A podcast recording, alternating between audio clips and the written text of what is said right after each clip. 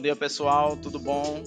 Terça-feira, 14 de setembro de 2021, são 8h42 da manhã e falando aqui do podcast TI Brasil, André Ellison, trazendo para vocês mais um tema, onde foi escrito pela Cláudia Costa em 11 de fevereiro de 2018, onde ela faz um, uma comparação entre reconhecimento e valorização do profissional, né? O que te motiva mais? Então eu separei aqui um ciclo mas eu vou comentar primeiramente. O reconhecimento é quando você faz um trabalho que fez a diferença em algum aspecto da empresa e ele faz a diferença no funcionamento da mesma. Ou você tinha algum problema e teve a atitude para resolvê-lo com plena capacidade de resultado. E por isso você é reconhecido por algo que é a sua obrigação, mas é visto e valorizado pela empresa e hierarquia. Isso gera um sentimento tão positivo que você se sente tão proativo e apto a qualquer missão.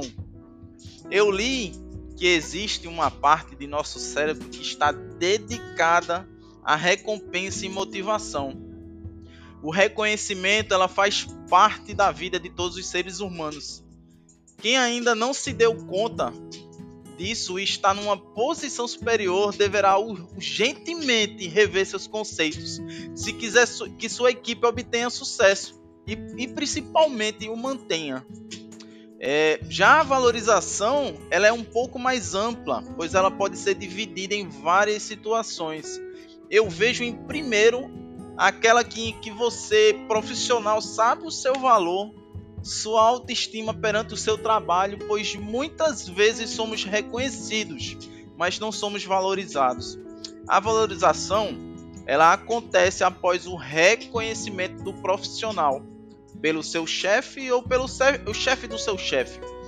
Onde você terá a importância merecida dentro de sua empresa e suas consequências positivas desta valorização. Logicamente que nada acontece ao acaso para você se destacar, terá que ter atitude, trabalhar muito e ser extremamente interessado. Não existe sorte neste fator. Existe sim muito esforço e muita dedicação. Então, nós profissionais precisamos fazer a nossa parte sem esperar nada além do respeito a nós direcionado mas conforme você for sendo assertivo e demonstrando maior aptidão a um determinado setor ou trabalho, o reconhecimento aparece naturalmente e a valorização deve ser o próximo passo. Mas infelizmente na nossa realidade profissional, muitas vezes isso não ocorre. A valorização ela não exige hierarquia ela pode ser feita a qualquer funcionário ou colaborador. Ela depende apenas de profissionais com visão no futuro, que não queiram perder talentos, que sabe o quanto um profissional desta custaria no mercado para ser encontrado e principalmente o quanto custaria a você perdê-lo.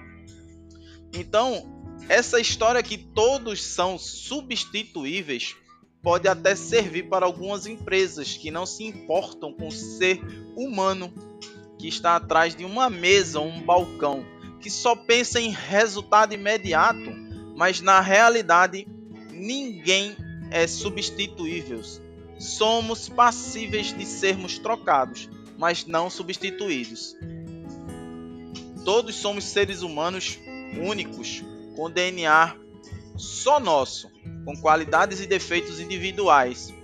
A empresa que enxerga o seu funcionário como ele realmente é, um conjunto de qualidade e valores incríveis. Com certeza terá sucesso muito maior e principalmente duradouro, pois terá a lealdade, a dedicação que só é possível através da admiração, respeito e orgulho de vestir aquela camisa tão suada até o fim de seus dias.